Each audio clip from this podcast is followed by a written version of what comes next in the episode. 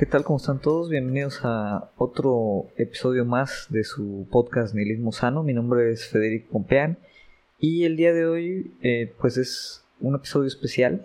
Es el episodio número 17 y es especial porque precisamente con este episodio quiero estar cerrando la primera temporada de este podcast.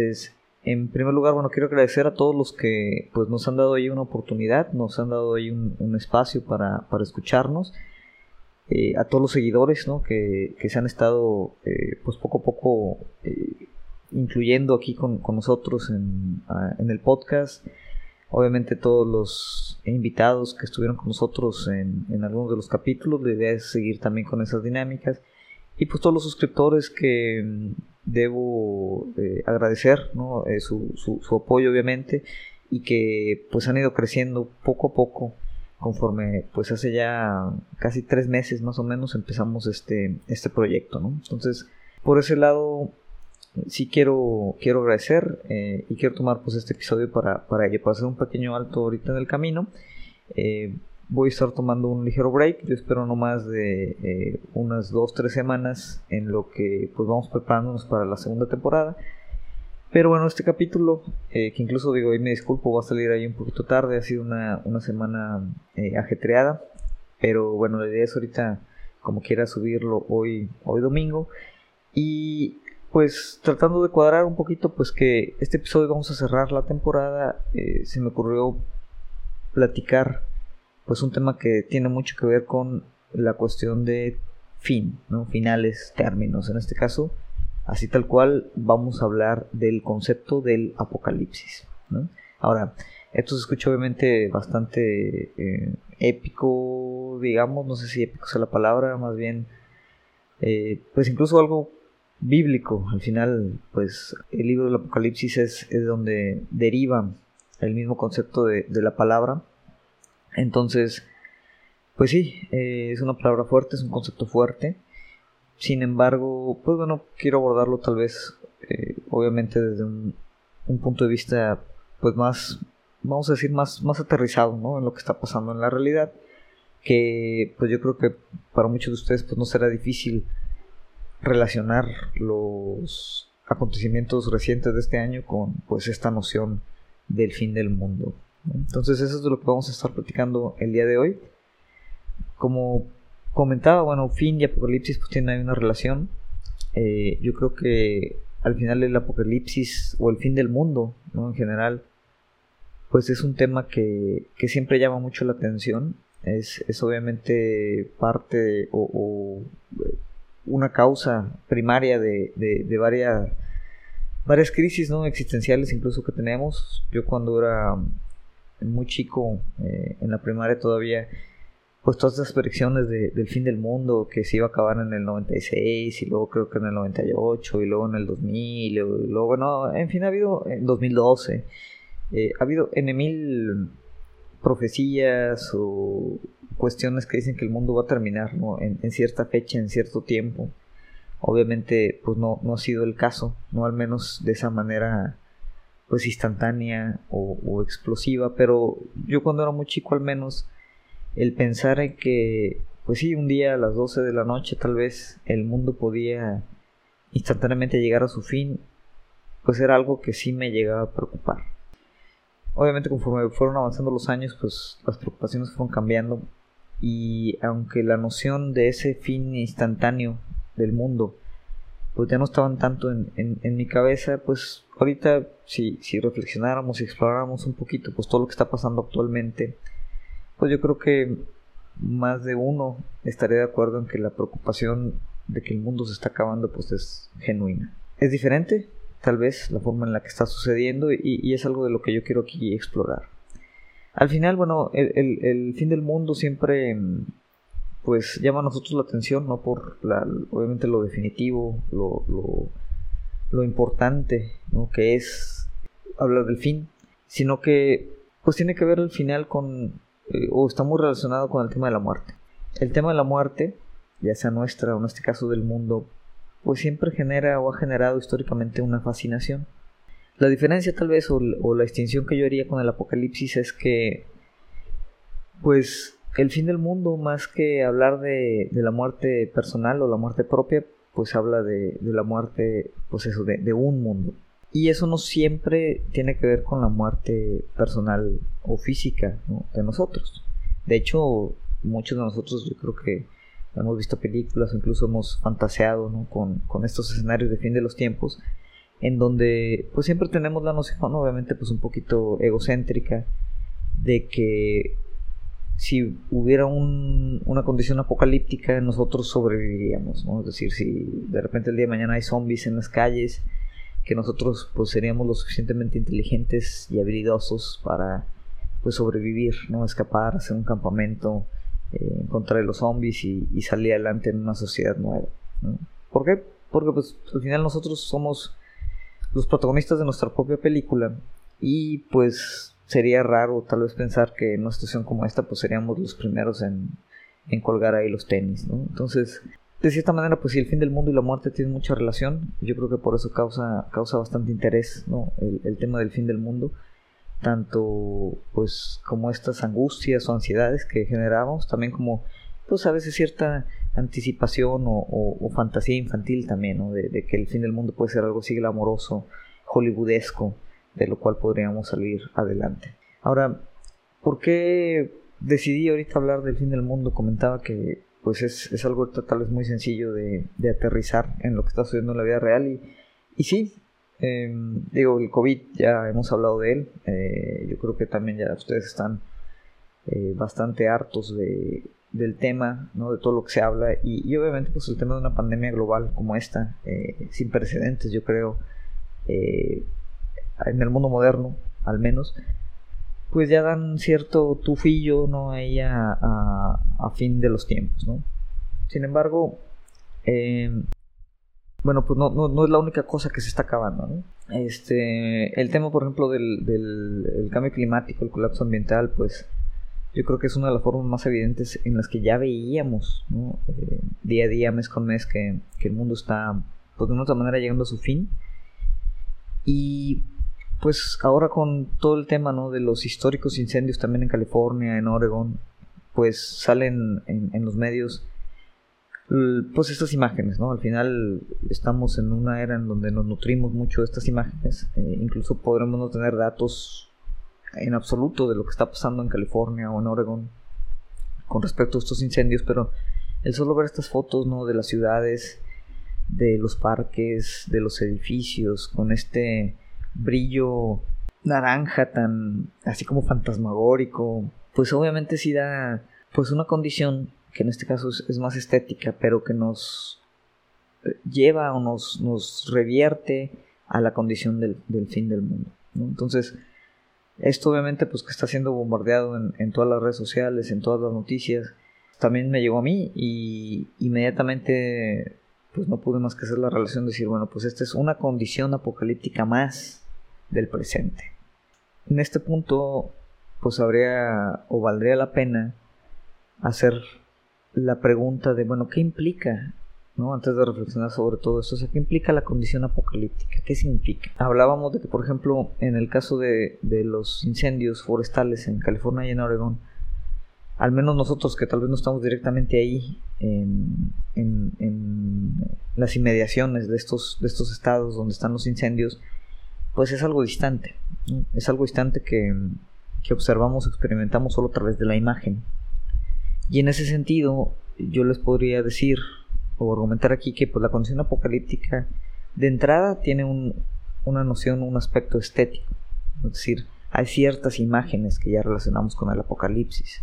Por ahí en los 80s, cuando estaba surgiendo con mucha fuerza todo el tema literario, cinematográfico, estético del cyberpunk, pues de una otra manera ahí, en esa como visión pesimista del futuro, que ahora es muy real, ¿no?, pues veíamos con ciertas aproximaciones estéticas cómo podría verse pues una sociedad apocalíptica o post-apocalíptica, ¿no? Que otra vez, aunque cuando hablamos del apocalipsis hablamos del fin del mundo, pues no significa que no continúe un mundo distinto, que es por los mundos post-apocalípticos. Películas como Blade Runner, ¿no?, como Mad Max, pues encarnan mucho esa estética. Y de una u otra manera, pues nosotros también estamos infectados, ¿no?, por esa misma estética ochentera, obviamente en videojuegos, películas, incluso por ejemplo ahorita con cosas como los Avengers, pues refuerzan la idea que tenemos, como quien dice, de un fin del mundo espectacular, ¿no? Y quiero abordar un poco sobre ese tema. Es decir, culturalmente pues tenemos ya ciertas presuposiciones de cómo debe verse el fin del mundo, ¿no? Entonces generalmente la condición apocalíptica, que es una condición estética, ya decíamos, pues es una condición de destrucción, ¿no?, de explosiones, incluso si volvemos históricamente, por ejemplo, a los tiempos de la Guerra Fría, donde había también mucho ansiedad del fin de los tiempos, pues se presentaba como de repente este instante en el que podía caer una bomba atómica, ¿no?, ya sea de la Unión Soviética o Estados Unidos, dependiendo de dónde estuvieras ubicado, y con ello pues prácticamente terminar o acabar el mundo, ¿no?, en un instante, con una gran explosión. Entonces, esa forma en la que nos imaginamos el fin del mundo tan espectacular, pues bueno, es una forma de aproximarlo. Eso es pues una de las condiciones apocalípticas. Sin embargo, yo creo que hay otras, ¿no? Adicional a la condición estética, pues yo creo que la parte apocalíptica también tiene siempre una condición simbólica. Este es obviamente un poquito más abstracto el tema, pero tiene mucho que ver, por ejemplo, con el tipo de fin del mundo que estamos presenciando, sintiendo ahorita. Es decir, se nos está derrumbando el orden simbólico. Es decir, las cosas en las que creíamos, las cosas de donde sacábamos significado, las cosas que nos daban esperanza. Esa cuestión, por ejemplo, hablábamos en el podcast del COVID, de la normalidad, ¿no?, lo que implicaba. Pues al final es como un sustento, ¿no?, que nos permite operar, ¿no?, en el día a día, ir a trabajar y pagar nuestras cuentas, ir al súper, ¿no?, echar una cerveza. Hay ciertos presupuestos ahí, ¿no?, de creencias que ahorita pues de repente vemos que están cambiando, se están derrumbando, ¿no? Sabemos que el tema, tanto en lo social, en lo político, en lo ambiental, o sea, cosas que constantemente nos habían dicho nuestros padres, los medios, la escuela, ¿no? Diría Althusser, los aparatos ideológicos, ¿no?, que nos estaban pues diciendo muchas de estas cuestiones que creemos, pues de repente nos damos cuenta que no, las cosas no son así, y que mucho de la esperanza que teníamos en esas condiciones pues nos está dando, ¿no? Es decir, ejemplos, ¿no? O sea, decir, oye, pues es que simplemente con estudiar te va a ir bien, todo el mundo puede salir adelante si le echa ganas, el capitalismo se va a regular a sí mismo, el calentamiento global lo vamos a poder revertir mediante acuerdos simbólicos internacionales, en fin, una serie de cosas que pues resulta que no son verdad, o que no corresponden, ¿no?, de forma concreta con lo que estamos viviendo. Entonces se nos derrumba ahí también una condición simbólica, se nos acaba también un mundo, ¿no?, en el que creemos, y pues resulta entonces difícil también reconstruirlo. Comentaba por ahí también en un artículo donde evaluaba, pues por ejemplo en Monterrey, ¿no?, la condición que tiene esta ciudad con sus grandes contradicciones de ser como un espacio protoapocalíptico. Y por ahí comentaba que al final, ¿no?, cuando se derrumba el orden simbólico, es como decir que pues de una otra manera todos estamos fingiendo, pero ya nadie es engañado. Es decir, ahorita en la pandemia pues seguimos trabajando, yendo a las juntas, haciendo nuestras cosas como si realmente nada estuviera pasando, ¿no?, como si otra vez todo fuera a revertirse a la normalidad. Sin embargo, el mundo es diferente, ¿no? O sea, hay una condición ahí de fin del mundo, simbólica en este caso, que pues hace difícil que avancemos, y obviamente pues esto genera ciertas pues condiciones existenciales ahí de ansiedad y angustia muy, muy, muy agudas, ¿no? Otro elemento, yo creo, de la condición apocalíptica pues obviamente es la condición material, ¿no? O sea, por más que estemos hablando aquí tal vez de teoría crítica, condiciones filosóficas, la parte estética, ¿no?, que es muy, muy relacionada, pues al final siempre hay una condición material real que se presenta como fin, tal cual como lo es la muerte, ¿no? Y para los que ahorita no estamos cerca tal vez de esa parte, pues sí, obviamente condiciones materiales económicas, ¿no?, importantes, la condición de la salud, ¿no?, en este caso del COVID, pues no deja de ser una, un aspecto material, ¿no?, de la vida, lo que estamos viviendo en cuanto a colapso ambiental, pues también es del orden material, ¿no?, es ahí tangible, ¿no?, los huracanes, los ciclones, inundaciones, tormentas, tornados, volcanes, los incendios forestales, todos estos temas pues son temas materiales, ahí están, ¿no? O sea, el bosque en California y en Oregon se está quemando, pues hay ciertas condiciones muy, muy palpables del fin del mundo. Ahora, el fin del mundo no tiene por qué ser total, ¿no? O sea, el apocalipsis no es el fin de todo, no es el fin del universo. Puede que en algún momento se llegara tal vez a esa parte. No creo tal vez que nosotros como especie, como entes conscientes, estemos ahí para observarlo, presenciarlo, pero al final el apocalipsis pues es el fin de un mundo, ¿no? Entonces, esto significa que al mismo tiempo se nos pueden estar acabando muchos mundos diferentes, ¿no? Y se nos pueden estar acabando otra vez en su condición estética, en su condición simbólica y en su condición material, o ahora sí, como en examen, en todas las anteriores. Y lo que quería yo aquí hacer también la reflexión es que, pues, a diferencia de tal vez este apocalipsis espectacular al que mediáticamente y culturalmente estamos tan acostumbrados, pues realmente lo que estamos viviendo es algo distinto, ¿no? Es un fin lento, pero que avanza. Y aquí me gusta mucho citar uno de mis filósofos contemporáneos preferidos, que es Mark Fisher, en paz descanse. Él hablaba en una reseña de Los Hijos del Hombre, esta película, creo que es de Alfonso Cuarón, muy recomendable, también tiene mucho que ver con esto mismo que estamos platicando. Y ahí en esa película que se ve como está futuro, pero casi presente, ¿no?, porque está muy, muy parecido ya a lo que estamos viendo actualmente, pues es un tipo presente futurista distópico en donde en este caso particular pues no están haciendo niños, pero pues la sociedad en general es una sociedad autoritaria, neoliberal, se ve todavía, y hay esta convivencia muy orgánica, ¿no?, entre casi campos de concentración y cafés, ¿no?, de forma que no es muy diferente al mundo que vivimos. Y como Mark Fisher lo describe, y cito: la catástrofe no está esperando en la carretera, ni tampoco ya ocurrió, más bien se le está viviendo. No hay un momento puntual del desastre. El mundo no termina con una explosión, sino que parpadea, se desenreda, gradualmente se desmorona. Esto es tomado de esta reseña de Hijos del Hombre, que lo pueden encontrar en K-Punk, volumen 1, que es una recopilación ahí del blog de Mark Fisher. Ese blog incluso está en internet, lo pueden encontrar ahí también. Y también esto lo aborda en su libro más popular, yo creo que es el de Capitalismo Realista, también muy recomendable. Pero bueno, aquí Mark Fisher lo que hace al describir esta condición de fin en Los Hijos del Hombre, pues al final también describe una condición de fin de los tiempos del apocalipsis que, pues, de una u otra manera estamos viviendo nosotros también, o de forma muy similar. Es decir, hay una catástrofe que sentimos que está ahí a la vuelta, ¿no? Pero, vamos, no es como que ya sucedió y ya terminó, sino que está ocurriendo constantemente, la estamos viviendo, la estamos presenciando en vivo y a todo color.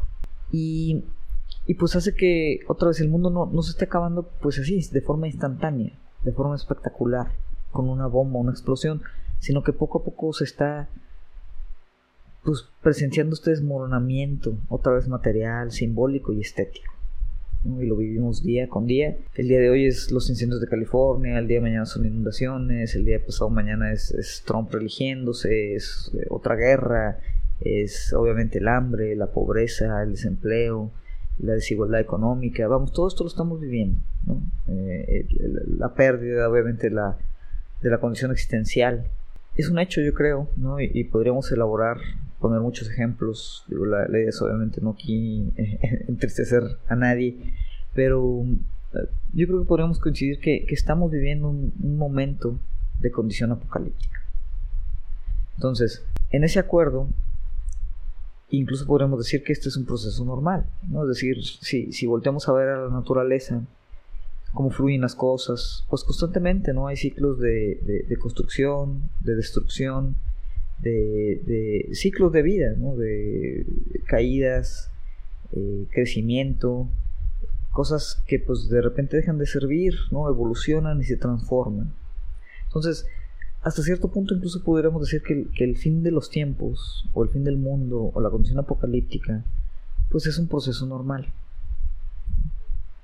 Podríamos incluso ir históricamente a revisitar momentos de la historia del hombre en la que podríamos decir que el mundo se acabó, ¿no? Un mundo otra vez, no todo el mundo.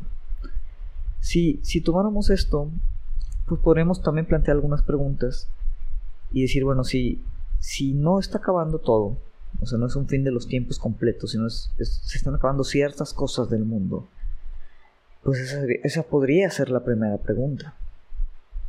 ¿Qué mundo está llegando a su fin? Ya decíamos, uno es el medio ambiente, ¿no? Yo creo que el colapso ambiental es una condición material que no podemos negar, ¿no? Es algo que está llegando a su fin. Podríamos decir el sistema político y económico, en el sentido que, bueno, y esto Žižek diría que el capitalismo siempre ha estado en crisis y eso es parte tal vez de sus fortalezas. Pero también podríamos argumentar, ¿no?, que el capitalismo o el neoliberalismo, como lo conocemos, el capitalismo tardío o postindustrial, como lo quieran llamar, pues de una u otra manera también está desquebrajándose, ¿no?, tanto en su condición material como en su condición simbólica. Y eso también lo podemos ver.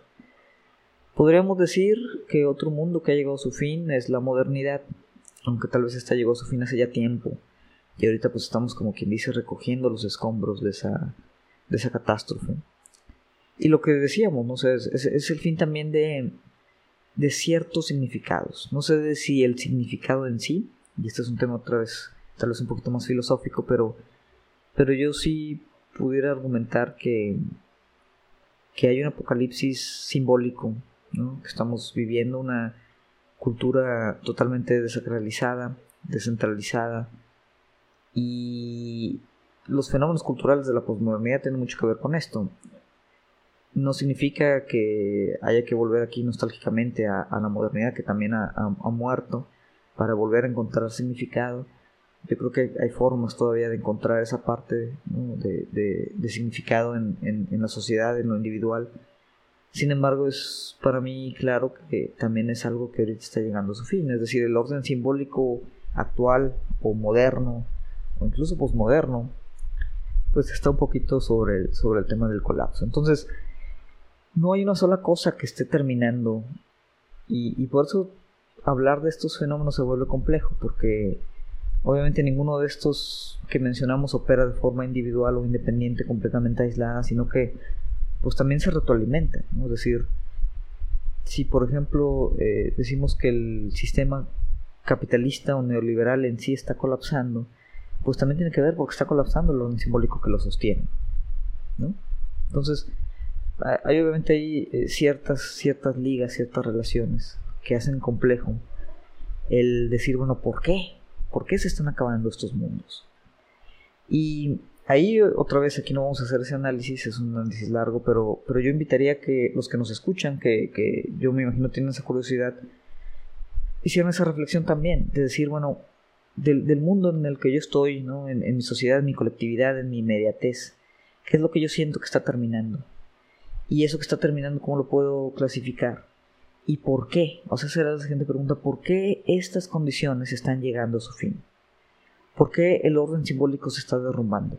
¿Por qué la modernidad ya no nos permite tener una claridad histórica o post-histórica, ¿no?, del mundo?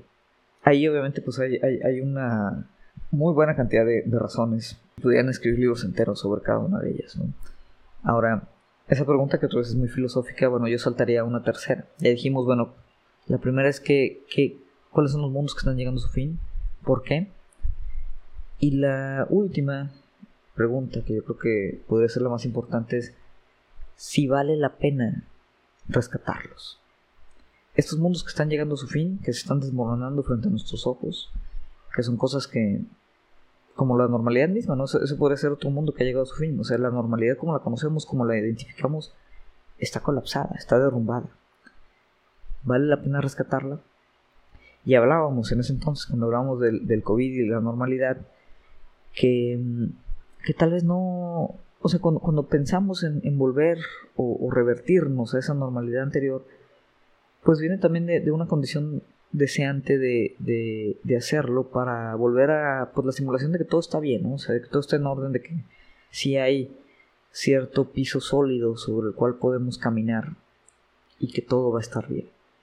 Yo diría, bueno, yo pienso que todo va a estar bien, pero no sé si todo va a estar bien rescatando estos mundos que están pues llegando a su fin.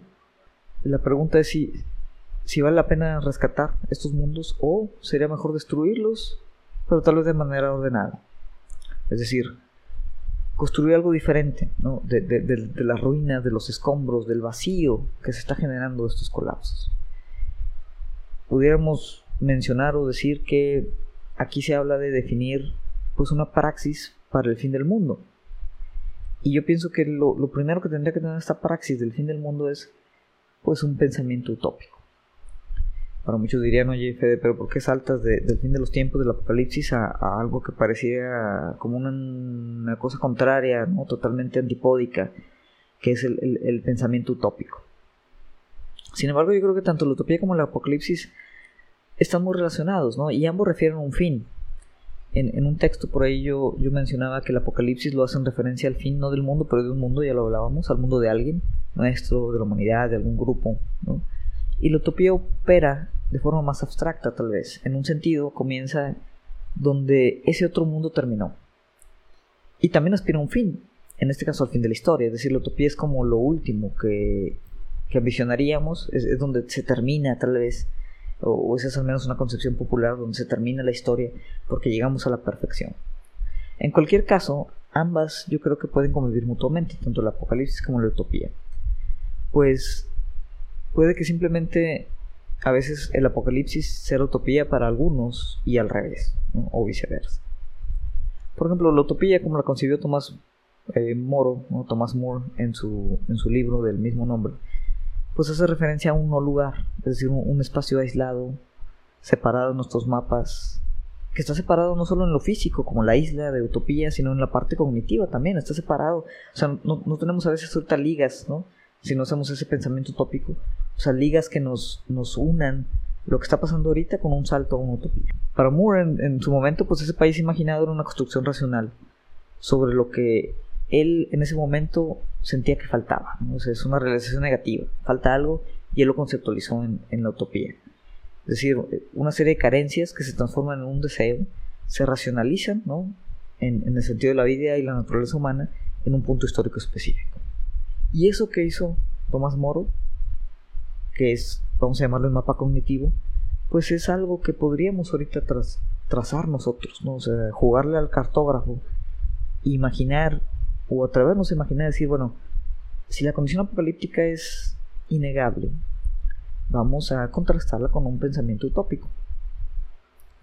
Esto de los mapas cognitivos es muy interesante y aquí pues no lo vamos a abordar obviamente a super mega profundidad, pero había una relación, por ejemplo, por ahí que mencionaba en un paper Fredric Jameson, gran teórico de la condición postmoderna, y él ligaba al gran filósofo de la ideología, ¿no? Louis Althusser, con Kevin Lynch, y decía, entendiendo la ideología como una representación imaginaria de nuestra relación de sujetos con la existencia, nuestra capacidad o incapacidad de mapear esas condiciones ideológicas pues nos va a permitir o impedir ubicarnos en la estructura social, que si lo ligamos con el caso del mapa de la ciudad, ¿no?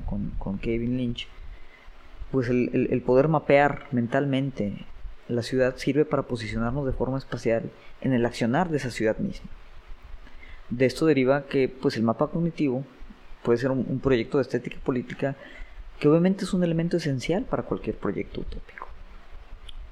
Entonces, la idea aquí no es revolverlos, pero básicamente, y creo que con esto cerraría, si partimos, al hacer estas preguntas, que la condición apocalíptica pues es innegable, y yo creo que lo es, y no tendría caso negarla, ¿no? Porque el negar que realmente estamos viviendo ahorita pues una especie, ¿no? de derrumbe simbólico, estético, material, como lo quieran llamar, pues obviamente nos evita o nos previene de mapear estas condiciones siguientes y estos siguientes pasos de cómo podríamos otra vez no simplemente entregarnos a esta especie de nihilismo no sano en el que quisiéramos simplemente destruir todo esto que ya está acabando, sino que nos evitaríamos la posibilidad otra vez de construir algo diferente y pensar otra vez estos mapas distintos.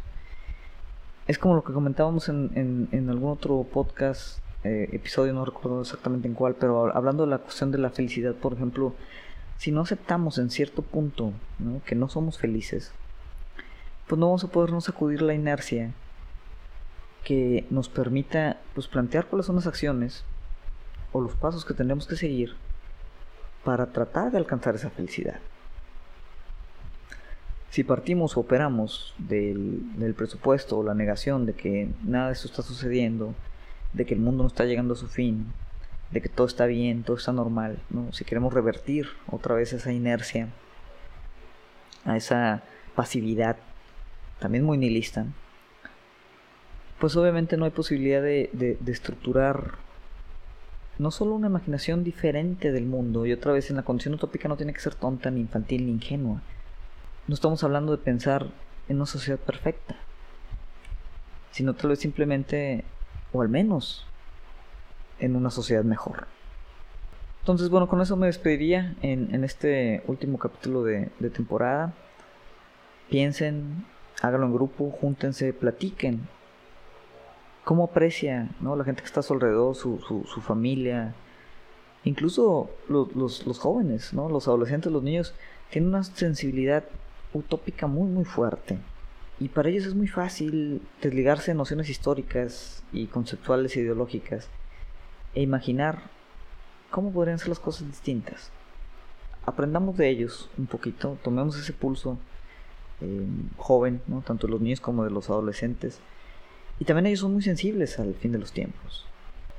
Hablemos con ellos, también con los jóvenes, y se van a dar cuenta que ellos entienden mucho de esto que está colapsando. Ellos ya lo ven y ya lo sienten. Y en ese ejercicio, ¿no?, de conversación, de diálogo, yo creo que hay cosas interesantes a las que podemos llegar. Y pues eso, ¿no?, activar ahí algún proyecto estético, algún proyecto político de mapa cognitivo que nos ayude a, pues, caminar en una dirección diferente.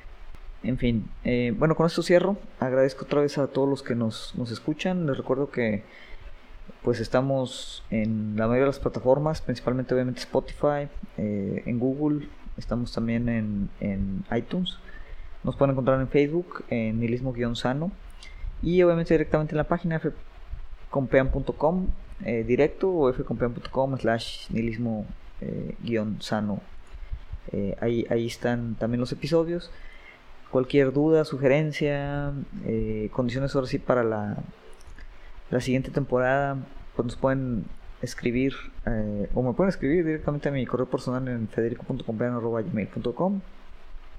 Y pues bueno, sin más, les agradezco, me despido por esta semana y por algunas cuantas más. Yo espero no sean más de 3, y pues nos estamos viendo en la temporada 2. Muchas gracias.